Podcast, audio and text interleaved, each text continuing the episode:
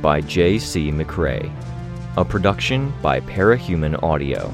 Performed by a cast of fans and volunteers. Please visit parahumanaudio.com to learn more. Thank you and enjoy.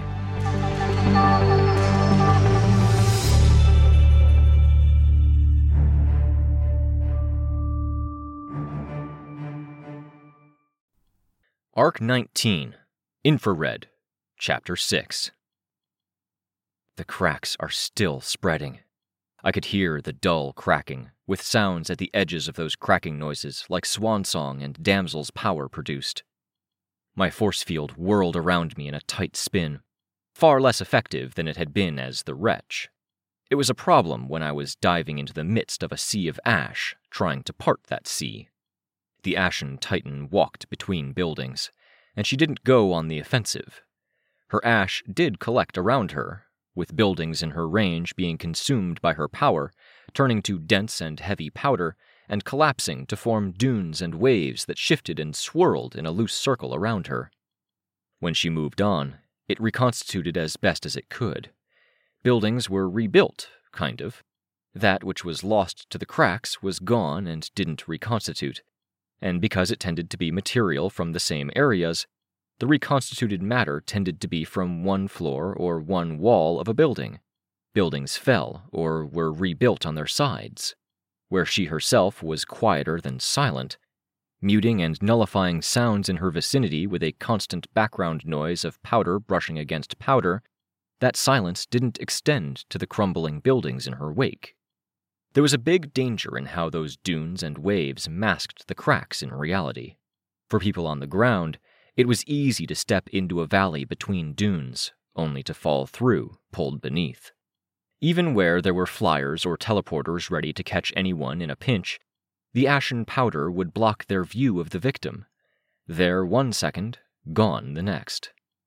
The other, bigger danger was that the powder was combustible. Selectively combustible.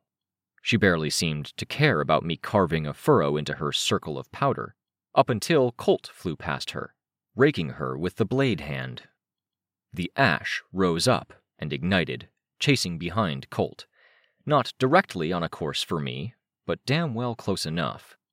I scattered the ash I could as I took flight. The idea was to give myself leeway, but in practice, I just got ash on the force field. When the ash ignited, she was highlighted in reds and oranges. What the heck changed besides your size? The heat mostly dissipated before the force field broke from the intensity of it. The shift from cold air to hot air made my skin prickle and itch. The Titans weren't moving in a way that seemed very focused, but the way they were moving and the fact we had so fucking many of them, each with a tendency to cover or complicate a whole tract of land, it made the area feel crowded. By flying away from the Ashen Titan, I flew closer to the Ophion Titan, the sea of flesh that he was stabbing with needles. Ophion at 10 o'clock, Cinereal at 1 o'clock, Nemean two minutes away at my 3. The mutated Gibberim Knight was fighting the Impaler Titan and Flowing Titan three minutes away at my 6. I couldn't shake the ongoing feeling that one of them was going to do something while my back was turned. In another situation, I would have wanted to fly around the periphery, so all of them were in my field of view, but too many of us were doing that, and it just gave them free rein to move around. Hey! I winced as I heard the voice. Situations like this mandated compromise. Like fighting on the same battlefield as Empire 88 against Leviathan, I had to fight beside someone who had sold me out to the person who scared me the most. Chris was standing on a ruined building. He'd altered his form some and looked ape like, the coat that had barely fit him before was now straining around his arms. Smaller arms stuck out near his nipples, working with a syringe. You're not jabbing me with that, I said. I know, he said, but I want you to jab her with it. One of his titans lurked near the back, waif thin, with long, pale hair. Her skin a color and texture I associated with newborns, vaguely bruised, two reddened spots, not yet exposed to the elements. Her eyes were penetrating as they watched what was going on, her mouth agape, like it would be better paired with a vacant stare. She wore what looked like a scarf and a full body sheath of dead skin that extended from armpit to knee, with long, whiskery hairs extending from parts of it. I floated closer to Chris, watching. As the Ashen Titan ignited a tract of her ash once again, I put myself between her and Chris so he could work in peace. His syringe looked like it had a combination lock, with five dials lined up, each with a set of numbers. He was dialing in a specific code, while the contents bubbled violently. What is it? I asked. Does it matter? When you might be putting others in the line of fire, or if she might activate and take over my senses, it might. It's an autonomic piloting drive. Their instructions she'll obey until they wear off, at which point she retreats to the last place she found me. Failing that, she retreats to her birthplace. Instructions are to activate her power. She'll affect everyone in range. Uh, no, but there won't be any effects. Subtle hallucinations, if any, unless the target is taller than she is. The other giants are programmed to not care. What happens if you pull the kill switch later? I asked. Same thing as if I pulled it right now. He raised his voice, clearly annoyed. If I wanted to fuck everyone over, I would have done it. Sveta landed on a nearby bit of building, coiling up her arm. She watched us, wary.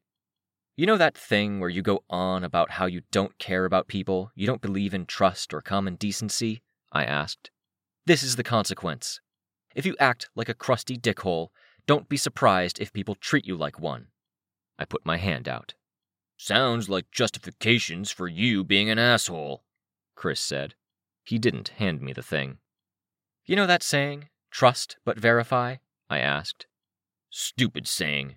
It's verify, then trust, except you can never really verify 100%. When you try, you end up being someone's victim. I stared at him. I saw Sveta straighten, tense. Just give me the damn needle. There's shit to do. Ignoring me, huh? Chris, Sveta cut in. I'd like to. We have bigger problems. He didn't budge. I can't tell if you're referring to me and my sister or Labrat and his past victims, and I have no idea which would be scummier. Okay, Sveta said. She leaped forward, putting herself between Chris and me. I'll take your thing. Where? Mather's giant, Chris said, not looking away from me. He tossed the syringe her way. She caught it with tendrils. A flash of gold across my vision distracted me. New lines, new numbers. Chris and Sveta turned their heads at the same time I did to look in the direction indicated. New Titan from the ongoing cracks. Poof. Not a cape I knew. Kenzie was giving data, in script so tiny I shouldn't have been able to read it, but the information was being fed to me by mechanisms that had nothing to do with the resolution of my actual eye. Cloud mover, mass transportation. A good, stark reminder of what we were dealing with. I took flight. Sveta started swinging her way forward. Chris loped ahead, toward Ophion and the mother giant, who was almost impossible to make out in the mutated birth stuff she was outputting. Tristan, Sveta called out. Launch me. You're sure? Yes, toward Mathers.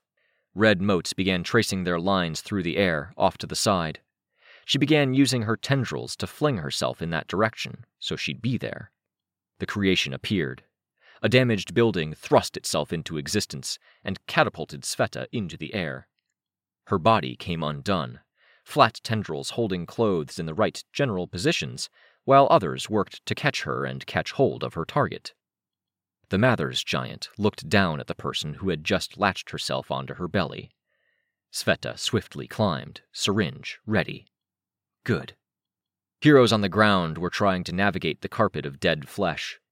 Here and there, the flesh poked upward, as needles protruded from the ground beneath to stab it. That flesh ulcerated, blistered, and formed tumorous lumps, discolored and constantly shifting. The first of them began popping. Smaller creatures crawled out. Flesh warping against a tide of flesh generation, neither with any apparent limits. And the only way I could interpret this was to assume that we ordinary people would lose out in the deal. This was flesh that didn't look like it was decaying or disappearing rapid speed like the extra flesh from Rachel's dogs did. It would rot in real time, and it would become a hazard on its own. The creatures that emerged were bug like and bigger than cars, larger than trucks in many instances. Some unfurled wings. Others bristled rows of stingers on their backsides. Spikes pushed through the most wounded parts of this carpet of flesh and skewered some of the insects. Work with me, fragile one, I thought. Tell me what you got in this shitty trade off. I dove and used my force field to punch through the crusty chitin exterior of the largest spike impaled insect I could see. My strength didn't feel any different. My force field still broke after a heavy strike. I used my aura. It did produce a reaction. They began struggling, fluttering furiously. Then they came after me. There was no telling what the effect was agitation, attraction, awe? Or was it something completely different, but filtered through the bug's senses to be something else entirely? Even with people, the same input could give a dozen different kinds of reaction. There was a whole mass of them that looked like caterpillars crossed with wasps, the worst traits of each combined, so that the stubby little legs each ended in stingers. Five started making their way toward me, flying intermittently as their wings shook off moisture. Can't hit that hard, I thought, as I engaged the mass of them. If I took one good hit, or delivered one, I would be vulnerable.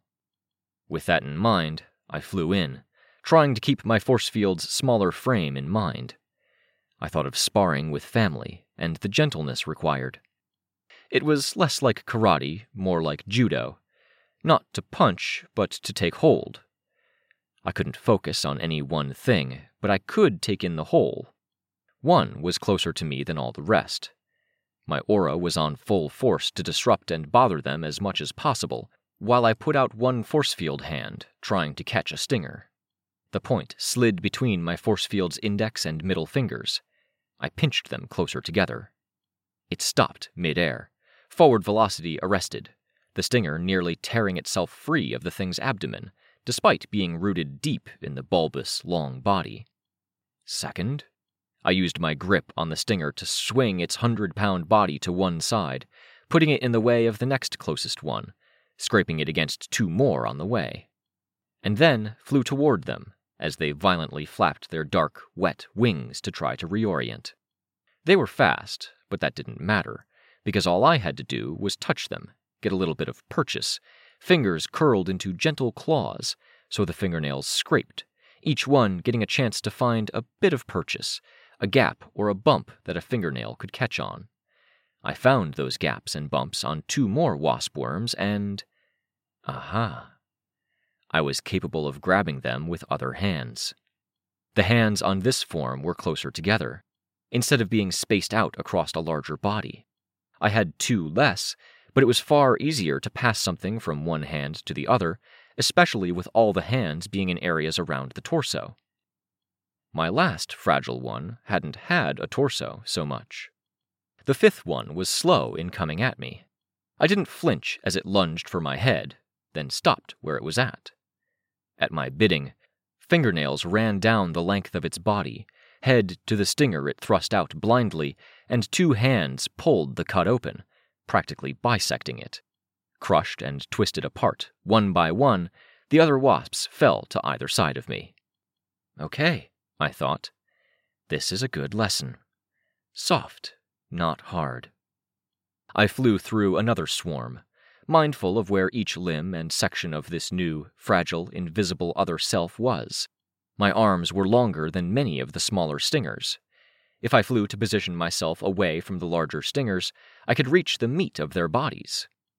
I didn't hesitate as I flew, and I didn't make more than a second or two of contact with each wasp I flew past. They ended up in pieces, and by the time those pieces hit the ground, I was already on my way. Fighting you every step of the way for as long as I did conditioned me to be brutish. Trying to intimidate Nazis and criminals made me brutish. I kept two of the longer stingers, with the ragged guts and organs still clinging to the base ends. Skewered two more, used the skewering to reposition them, and removed their skewers, so I had four. Each was as long as my normal, non force field arm, and dripped a constant quantity of clear fluid. I could smell it, astringent. It made me think of Crawler's acid, which made me think of the acid burn at my hairline, made me think of Amy, and that damned scene Engel had inflicted on me. I put the feelings to rest, and tore through the rest of the wasp worms between myself and Ophion. More wasp worms were flying up around him, a barrier or shield. He was the hive they protected. I drove the stingers in as deep as they would go, aiming for the spot where the chewed gum mass of his upper body met the lower body. Flesh seared visibly around the penetration points. Flying up, I dragged hands and fingernails through the skin. Flesh peeled back, pulling away from surface tension alone, but only revealed more layers of the chewing gum tumor like mass. It was a question of small improvements in efficiency. Before, ungainly, arms set further apart, it was better to deliver heavier hits, recover, deliver those hits again.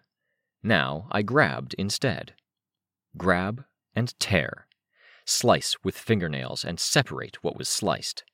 Dig. With only the wet sounds of flesh sliding against flesh filling my ears, I had no good cues to tell when he reacted, only guesswork. Guesswork to dodge a cluster of his mutation spikes that were black against a backdrop of gray, dirtied snow and black, unlit landscape. I flew away, and was in the midst of flying when a spike clipped me. Force field down, momentum broken. I had a glimpse of spikes, where powers flashed on another battlefield. People fending off the Nemean Titan. I could imagine it was a dozen or two dozen new spikes a second, stabbing upward and inward, with himself as the spike's fruitless, uncaring target. I flew in a straight line, because the best impression Kenzie's night vision tech was giving me suggested a morass of a dozen spikes all coming in different directions, crisscrossing, straight up, from nearby buildings. Distance from any source of the bioalteration spikes was more important than any evasive action. It barely felt like he was aiming.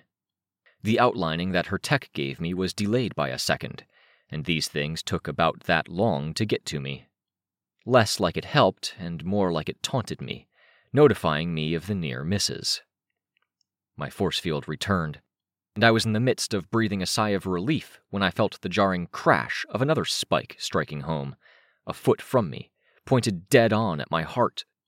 I twisted in the air as the broken point continued to thrust forward, and it scraped the ornament at the top of my breastplate, damaging it. All around me, I could hear the spikes sinking into him. Wet, sucking sounds, slapping sounds, fluid dribbling, audible where they splashed onto spikes below. Force field still down, spikes still coming. I saw flashes as heroes used powers. It wasn't reassuring. It was another hazard to avoid when I was trying to get clear. I tried to watch for incoming spikes, and nearly missed his hands moving, reacting to something else, defending himself, barring my path in the meantime. I flew back, away from the ground and the nearby buildings that formed the foundations for the stabbing, pencil thin spears, to buy myself a fraction of a second. A spike struck my breastplate, found a moment of resistance, punched through, and reached me. It was the same moment my force field came back, extending from skin outward, around clothes, to meet the spike and fizzle out again. I flew back and away hard enough that I slammed into Ophion's side, and might have concussed myself if his flesh wasn't so spongy. Escaping the one spike and pulling it free of my breastplate, I flew up. The pain was blinding. Full speed flight into a spike. Me meeting Spike rather than the other way around. I'd collided with the shaft, shoulder first, Pain sang down my arm, and my right hand felt numb. I wasn't breathing anymore, and I wasn't thinking each action through. I flew up at another angle and found another barrier. Sideways, a stretch of snow in the distance below provided a pale gray backdrop to see a cluster of spikes. Penetrating his own body, not to mutate, but to stabilize and armor, putting me in a fucking corner in the process. Still not breathing, struggling, I flew into another spike that was blocking my way. Like I was in a forest, a fucking bad dream of a forest where I fell rather than ran, and I couldn't see the trees or branches I ran into. Struggling to get away, I squeezed between spikes. My force field was back up, and I used it to punch in hopes of breaking one. I only broke the field.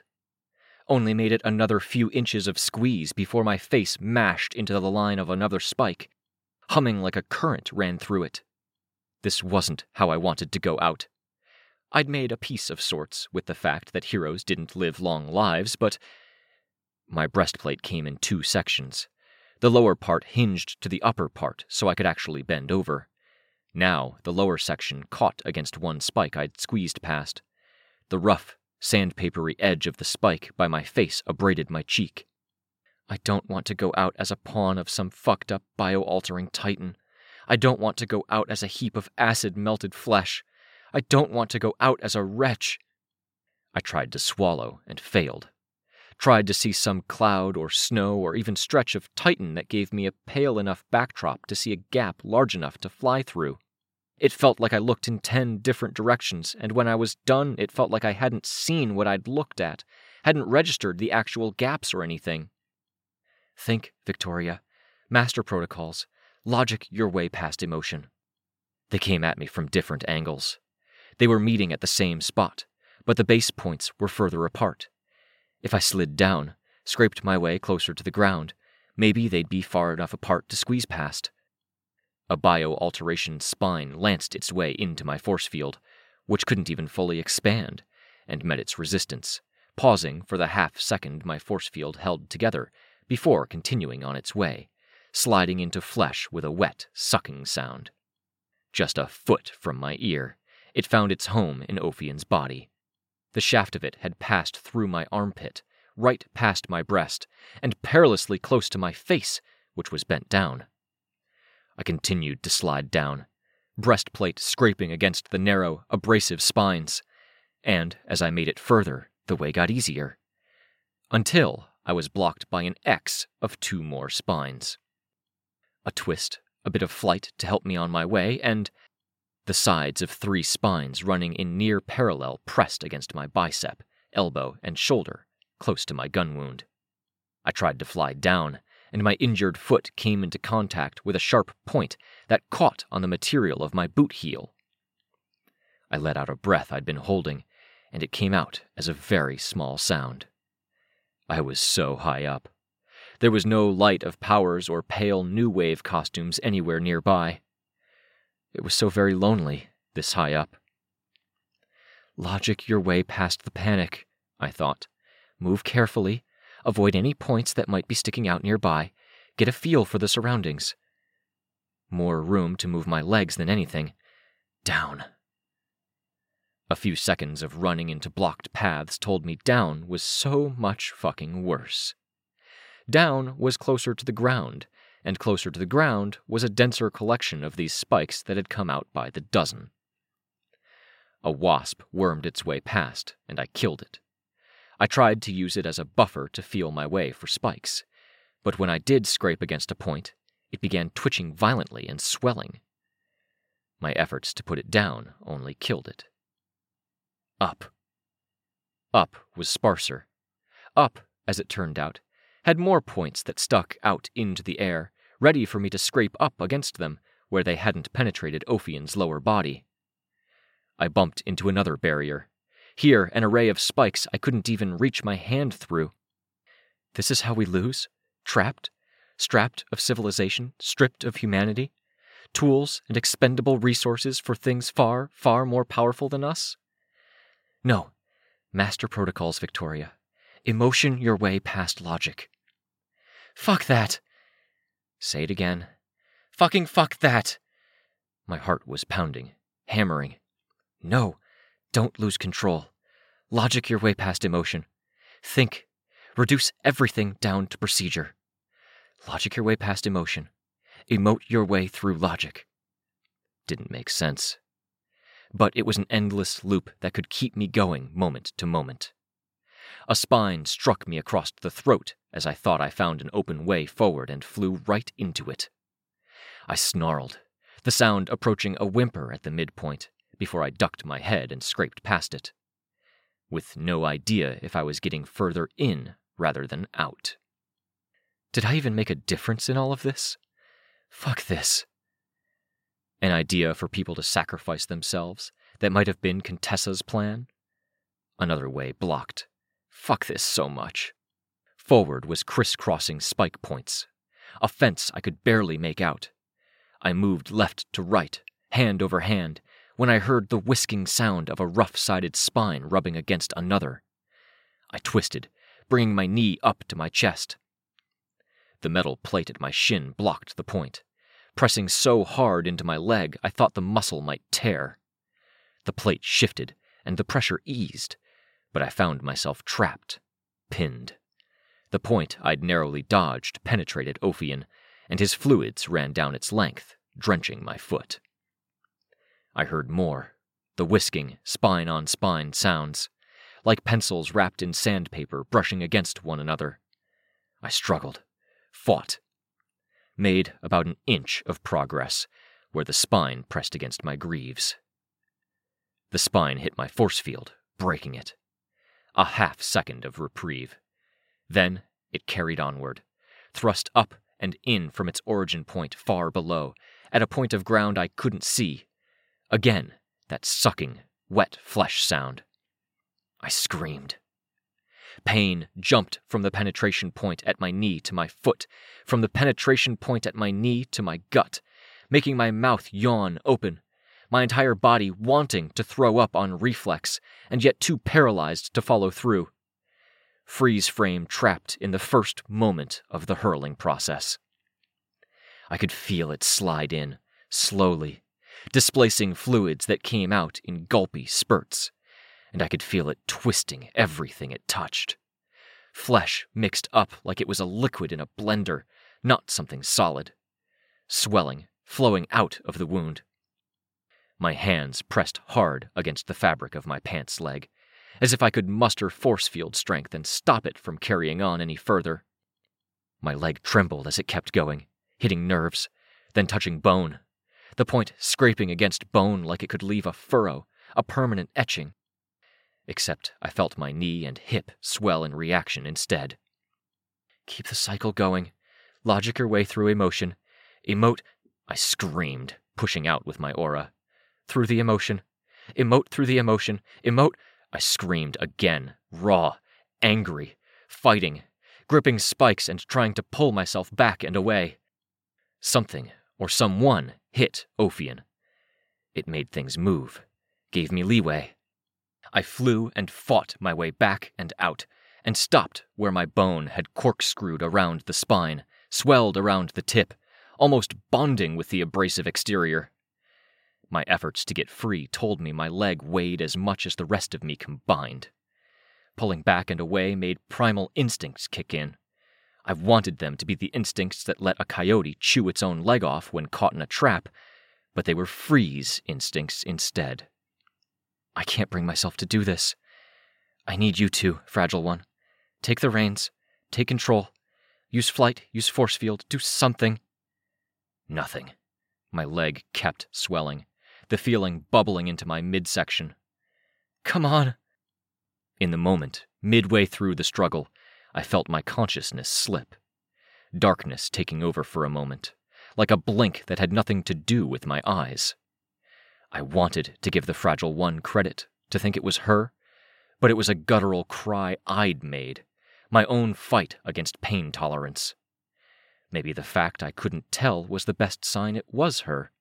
If it was as easy as asking for it, then parahumans all over the place would have managed to get that help from their powers.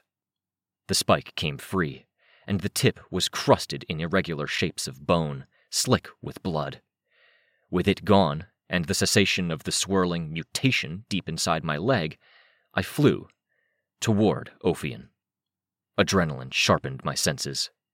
The Ashen Titan's ongoing fight against what looked like legend was a brighter backdrop. I could see a hundred black points sticking out, where they'd been stuck in Ophion. I flew between them and him, aware that if he shifted his mass even a little, I would be unavoidably slammed into them. until I was high above him, well away from any spikes. My thoughts delirious, my leg impossibly heavy, my mind numb. What had I even been thinking? That I would tear into him? That I'd do some meaningful damage? What had we even done since the start of all of this that had mattered worth a damn? I wasn't even sure the destruction had. And now I'd suffered something I'd told myself I'd never let happen again. I couldn't even look at it. Just seeing the bulging, lumpy silhouette in the corner of my eye was enough to make me sick to my stomach. I was halfway back to the ground, flying in such a way that my leg wasn't beneath me and I didn't have to look at it while looking where I was going. My sense of things was distorted enough that I fucked up my landing. I hit a slope of spikes that were angled away and rolled down it to the ground. I saw two ex prison capes and Chris. They were looking over to the horizon. I looked and I saw a building with handprints in it as big as Titan Ophion's head. More appeared by the second. The building was lifted up.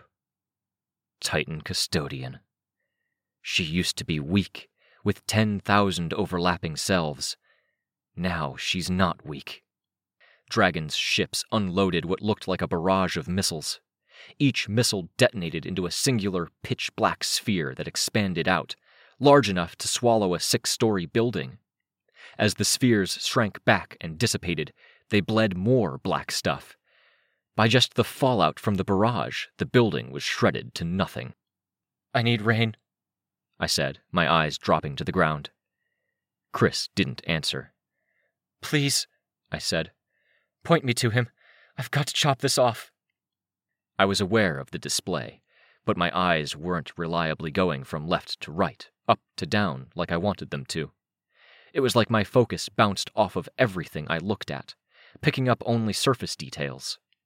I felt like I could throw up, and I couldn't bring myself to follow through on it. I've got a cure, Chris said.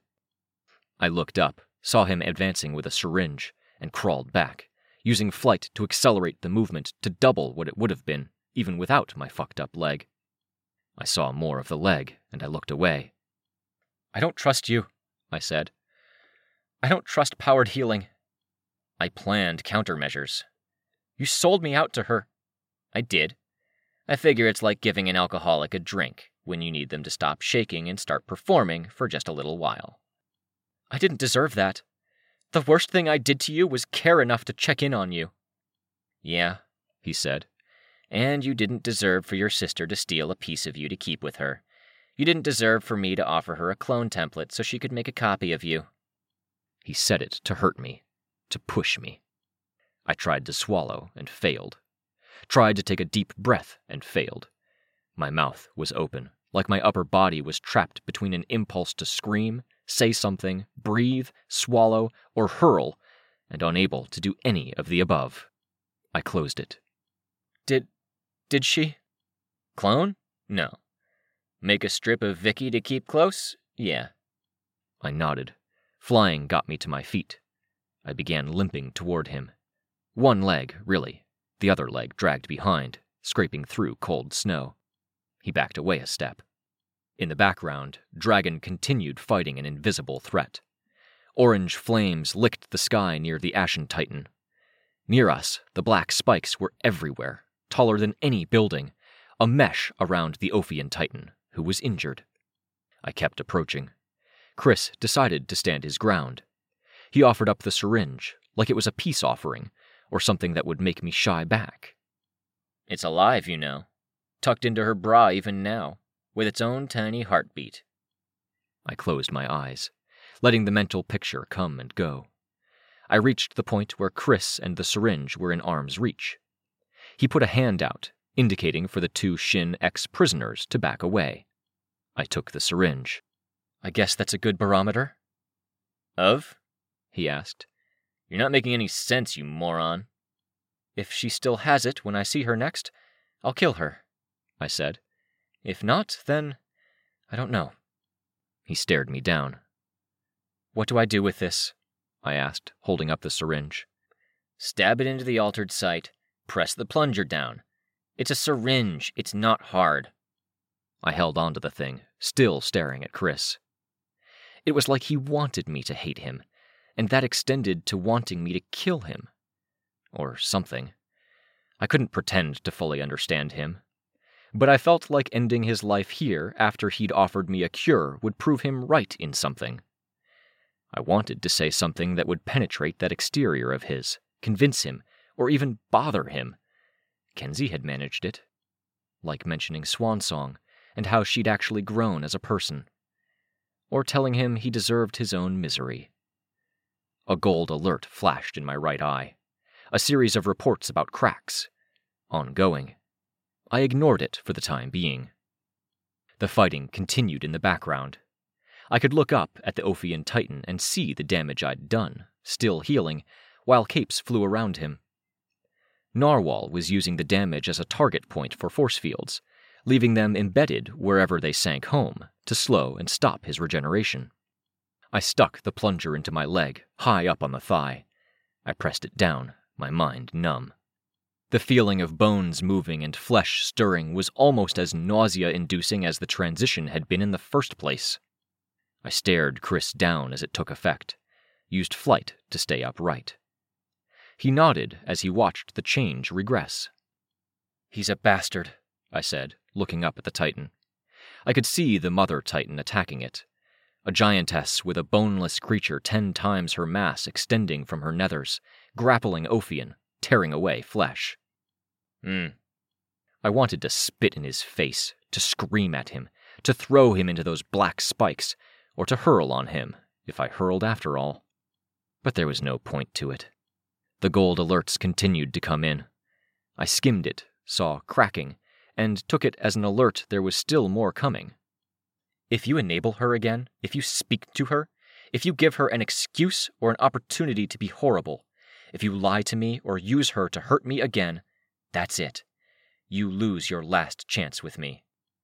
I'm only now on my last chance? he asked, almost sneering. I'm giving you my formal declaration of war, laying out the rules.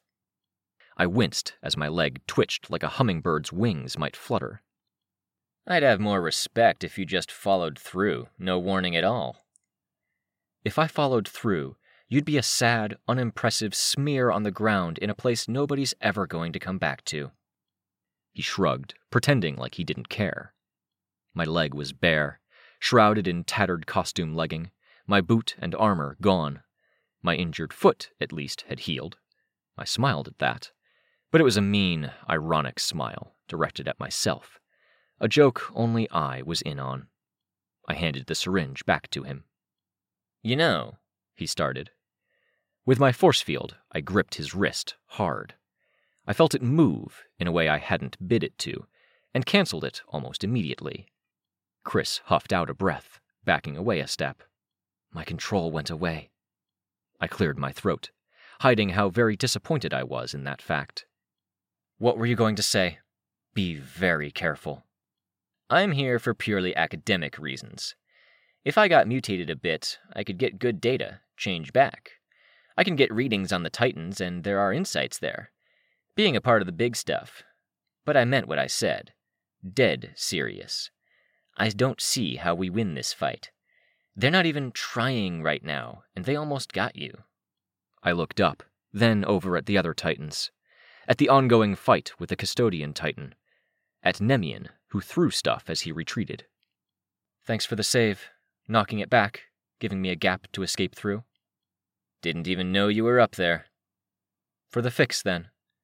I didn't. Whatever, Chris, I said. I flew away. The heroes were spread so thin with all the titans we had around us. There had been fifty or sixty. We'd picked up another thirty or so in reinforcements, which felt more like they were at least partially covering what we'd lost in the chaos and happenstance injuries. Now we had Titan Fortuna, Ophion, the Nemean, the Impaler, Shortcut, the Ashen, and the Custodian. Ten capes for each, maybe? Granted, one of those capes was Legend, Dragon and Defiant, and Narwhal were present too, and I wasn't counting the giants. But even so, I spotted my teammates found Rain with Tristan and Kenzie. I landed, wincing at the contact with bare foot on cold ground.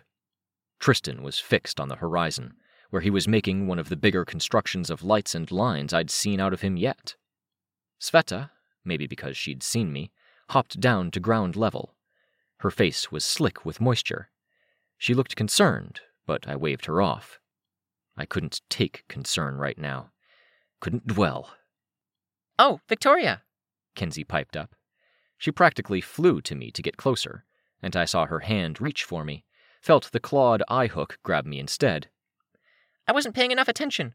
I would have sent people to help, but I was distracted. Because you're puppeteering around this body? I thought. But that was uncharitable. She had her reasons. I didn't trust my feelings in this moment, and any scenario where I gave Chris a pass on his shittiness but snapped at Kenzie was too fucked up for words. I managed, I said. I bent down, pulling off my one intact boot, then the one sock. Where are the rest of our damn capes? The machine army, Kenzie said. Um, Oberon and Augur, Scotty, the new Poof Titan, Custodian, but she already got here and brought capes with her.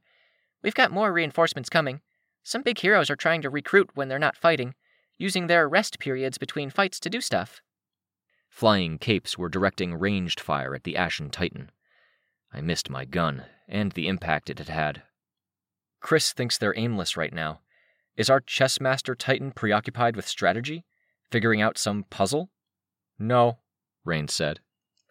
The silver eyes of his mask looked out over toward the Titan Ophion, who was nested in his barrier, as Capes tried to shoot through the gaps. But I'm glad you guys noticed that too. Build on that thought, I said. Know why. They're not fighting. Some of them are, Kenzie said. Aimless, I see, but not fighting isn't right, I said.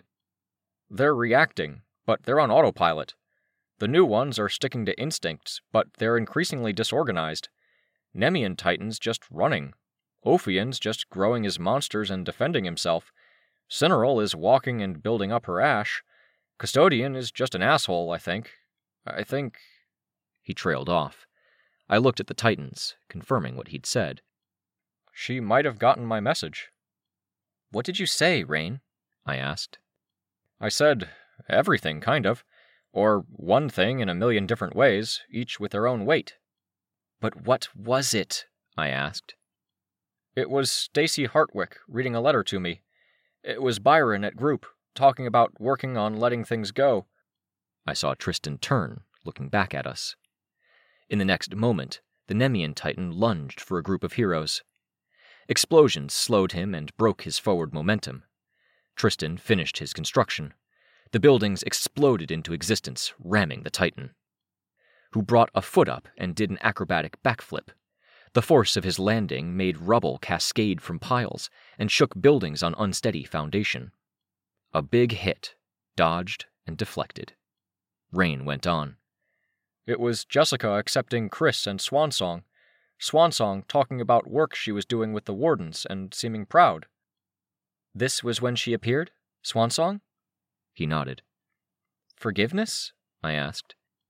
She doesn't deserve forgiveness, Sveta said. Not forgiveness, Rain said. I don't know enough. It's not my place.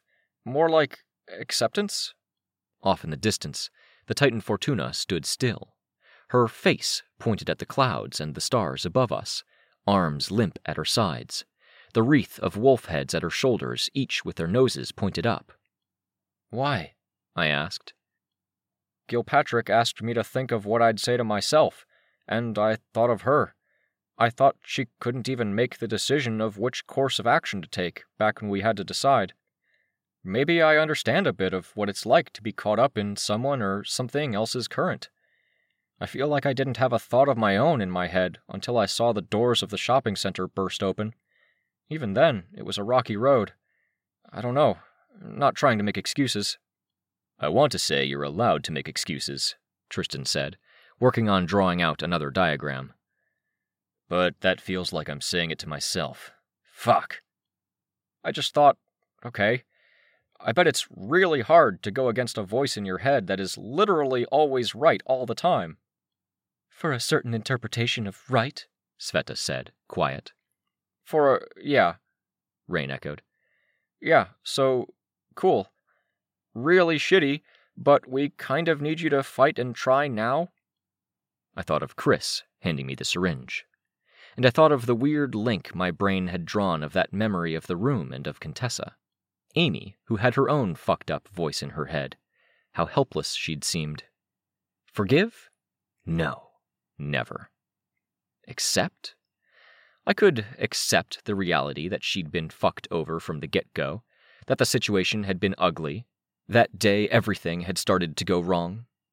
That Tattletale had planted seeds in her head, and with nobody to turn to, those things had run rampant, twisting up her thoughts. I knew that, objectively. Objectively, I knew our parents had done a pretty shitty job. Carol was Carol, and my dad was the kind of person who only really stepped up when the ship was sinking and it was literally do or die. Objectively, I hadn't been there for her. I hadn't seen the signs. I had my own objective excuses, like the death of the boy I'd hoped to marry one day down the line, that I was raised by our parents. Whatever. Forgive? Never. What she'd done was unforgivable. What Chris had done was unforgivable, and he had his own set of excuses. I didn't have the benefit of memories or things that would help me figure him out. I didn't understand him, or why Jessica saw good in him when he seemed so very twisted. It didn't matter. She hadn't made a clone of me. Okay. She had made a living strip of me, and I was pretty sure I knew when and how. Okay. My next conversation with her would be the last, one way or the other. It felt like I'd solved a puzzle with no answer. A bit of a weight off my shoulders. Like maybe she wasn't a boogeyman lurking around the next corner. Still someone and something I'd have nightmares over, for fucking sure. But I could think the next conversation would be the last without sticking a question mark on the end. My leg hurt where it had healed. I rubbed my thigh with the heel of my hand. Is it possible there's a window where her precognition isn't working? Tristan asked breaking the spell of thought. I don't know. It's like she passed on some instructions, Rain said. The way the Titans moved, I said. Yeah. Yeah. Do you think it's possible? Tristan asked. She got this message, and now there's a war waging inside of her? Between Contessa and the Titan? I kind of relate, Sveta said. It's a chance if we're right about this, Tristan said. I don't know if it is, I said. I thought about what Chris had said, twice. About the others and what they'd observed. That this wasn't a fight we could win. She'd already plotted her moves. We speculated earlier that she chose how our powers would be altered, and she made them more aggressive, a little sloppier, trying to capitalize on this weakness, using tools she arranged for us to have. It feels like the wrong answer. The fighting was ongoing. Now that I knew to look for it, I could see that hesitancy, the lack of coordination. The last times it felt like we made any moves that mattered, it was with the opposite of this aggression she prompted in us, giving us aggressive powers, I said. When we went to the Shard World. Can't get there without the dream room, Kenzie said. I don't think we have a day. You saw my alerts? Your alerts? I asked. I had to refocus my vision. I saw the log of alerts cracks extending, cracks extending, cracks extending. No. All one crack, all with the same label, extending impossibly far from the origin point, by pure happenstance. Who? I asked, because looking through it was too difficult, and I wasn't sure I could bring myself to, to stumble on a name of someone I knew. It wasn't, really. Worse, that it was someone I hadn't really talked to. Valkyrie, Kenzie said. They got her. I swallowed hard. I found the notification marked out in gold. The icon in the distance and the corresponding label too small to really see. Titan Valkyrie. I felt too emotionally shaky for this. We fight, Tristan said. Do what we can. Last until tomorrow night. The words felt hollow. This was already too hard. Another 23 hours of this? Another way? Sveta asked. Colt understands the dream. Would she have ideas? Rain shook his head. Then he spoke up, not looking at any of us. But we saw through the crystal. We saw people running around. Can we get a message through? I asked. To Swansong? Maybe, Rain said. Fumehood? Maybe, he said, again. Harder. I wouldn't even know where to look. I might be able to figure out a transmitter or something, Kenzie said. Project into the crystal, maybe? I'll stay, Tristan said. The conversation ceased for a moment. We looked at him. We should go, I told him. This isn't a fight we win. It's practically preordained. There are people I know and owe something to on this battlefield, he said. I looked for and saw them. Old members of Reach. One a member of the flock, now without a Valkyrie. Another a member of the Shepherds. And the only things I'm good for are marketing and fighting, and there's no market here. You're good for a lot more than that, Rain said. I'll stick with you then, Sveta said. The rest of you go. But, Rain started. But you understand the dream room. You know where to find her. You're more useful over there. You didn't have the sense to grab any tokens tonight, so you're useless on a battlefield. If saving them is important to Tristan, it's important to me. He's. You're kind of the first person who looked me in the eye after I confessed the fallen stuff, Trist. Go, Tristan said. I'm too stubborn to listen to you at this point. I've got Sveta and my old teammates to look after. My mind is made up. Your brother, I said. He's along for the ride, you know. I know. Believe me, I protect him most of all. I set my jaw, wondering if I could drag him. Would his conscience be clear? There's no time, Sveta said. This is getting worse by the minute. You go. We'll manage. We went, in hopes of delivering a message that mattered.